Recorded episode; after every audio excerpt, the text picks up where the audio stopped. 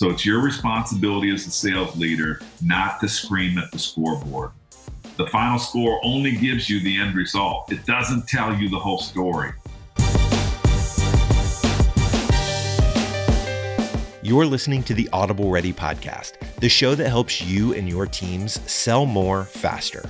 We'll feature sales leaders sharing their best insights on how to create a sales engine that helps you fuel repeatable revenue growth.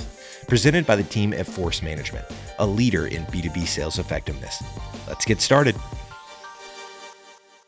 Hello, and welcome to the Audible Ready podcast. I'm Rachel Clapp Miller with Force Management, joined by John Kaplan. Good morning, Rachel. Good morning. Good morning. Today, timely episode. We are talking about end of quarter sales results. Some of you may have crushed the quarter. Congratulations. If not, there's no time like the present to course correct. Yeah, you know, I I've got a lot of affinity for this topic and a lot of support for people out there listening to this. If you're a sales leader, you know, it's, it's tough at the end of a quarter, especially when the you know the number might be falling short many times we go into kind of panic mode. We're stram- we're you know scrambling to rectify the situation. You know, I'm just my stomach's just kind of rumbling here a little bit, thinking about pushing forward deals that are not baked, and you know we're doing that because the you know forecasted deals are slipping, and you know. But the ideal scenario we want to kind of put ourselves into is that you know we're working on future quarter business and recruiting top talent to the company. So moving from that current state of pain to that future state of unbelievable sales leadership productivity is where we'd like to help you with today. Right. Don't wallow in your pain. Fix it and, and uh, keep it moving. So we're going to go through three areas today uh, to look that to assess in your own organizations when your numbers aren't where they need to be. So first, you you mentioned it, your people. Yeah, I think it's it's always a good thing to focus on people first. Get away from what you've heard us say is the opiate of the number. Too many times sales leaders focus solely on the revenue number, and as a result, they fail to correct the key problems hindering their sales team. And if you're missing your numbers, determine which of your reps are successfully, you know, are succeeding and which ones are facing challenges think about it this way if your low performers aren't making their number and they're dragging the team down, then it's likely you have a talent issue that needs to be corrected. But if your top performers aren't making their numbers, you likely have a problem that's bigger than your people. And your next step is determine why they're struggling. And so, what I'll do is kind of give you a few scenarios here. So, are they losing deals to competition or to no decision? You know, if this is happening, then you likely have a sales execution problem or a you know your salespeople can't effectively articulate value and differentiation in front of the customer. You know do they have enough qualified pipeline to make a number? And if not your problem lies in effective territory and account planning including reinforcement and inspection. And then are your salespeople able to effectively leverage their internal resources throughout the sales process, especially in an opportunity's final stages? And if not, then your salespeople, you know, likely need to be retooled to better identify how and when they should use these resources throughout a sales cycle. Who's doing what when? Who's doing what when. I know our clients use a skill will model that directs them on how to coach their own salespeople to success. It's effective because it gives them a tool to one rate salespeople based on their skills and motivation, which we know is very important, and two to use that information to coach coach just differently. We've got great content on that. It is linked in the show notes. Oh, awesome! So, just a quick comment. I I think it's a great tool to get a snapshot of where your team is at any given point in time. You know, so the next thing you want to do is you want to look at your plan. So at the start of every year, your salespeople should be making and committing to their territory plans. An effective sales plan provides benchmarks for them to hit throughout the quarter and the year, but it also provides you with, you know, critical line of sight that you're going to need as a sales leader when your salespeople miss the mark.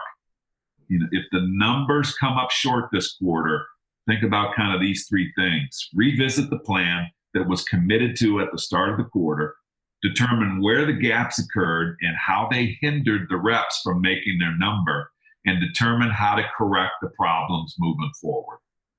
Yeah, you've said it several times, John. I know we talk a lot about it, but great planning is also about accountability.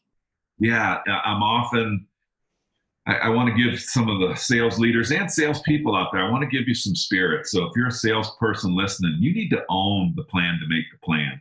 And if you're the sales leader listening, you need to allow the seller the ability to own the plan to make the plan. And this ownership drives the predictability you need when things go awry at the end of the quarter yeah you have you have something to look at right?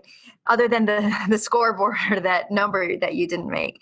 So the final area to assess is your operating rhythm as a manager and a and a leader.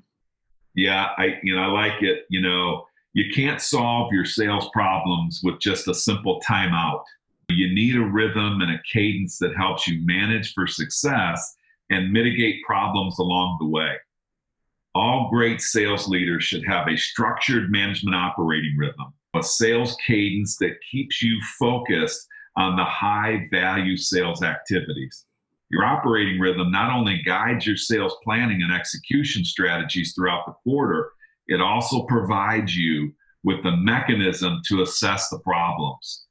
So, your MOR or management operating rhythm is there to prevent you from having to play catch up use it to determine where your team needs to make the greatest immediate changes and then use it to govern your weekly monthly quarterly sales operations moving forward.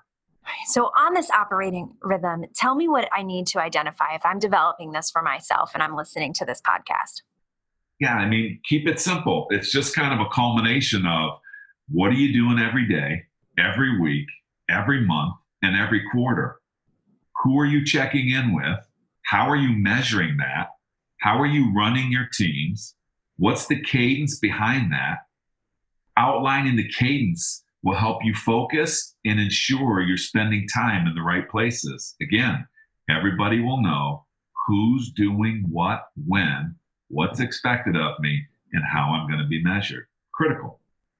So if it's the if it's the end of quarter for you, you're not happy with your team's results, stand up. This isn't the time to uh, wallow in your pain. Yeah, we, we certainly get it though. I mean, we know the jobs out there and the marketplaces with good economies come good opportunities and great competition, and there's a lot flying. So, if you get a chance just to kind of breathe this podcast in a little bit, think about the greatest leaders are the ones who never let their team rest on their success or wallow in defeat. So, it's your responsibility as a sales leader not to scream at the scoreboard the final score only gives you the end result. It doesn't tell you the whole story. And one of our facilitators, great facilitators at Force Management, Brian Walsh, what he says all the time, it's not about the what, it's always about the how. So if your numbers weren't where you wanted them to be this past quarter or even in this quarter, recalibrate.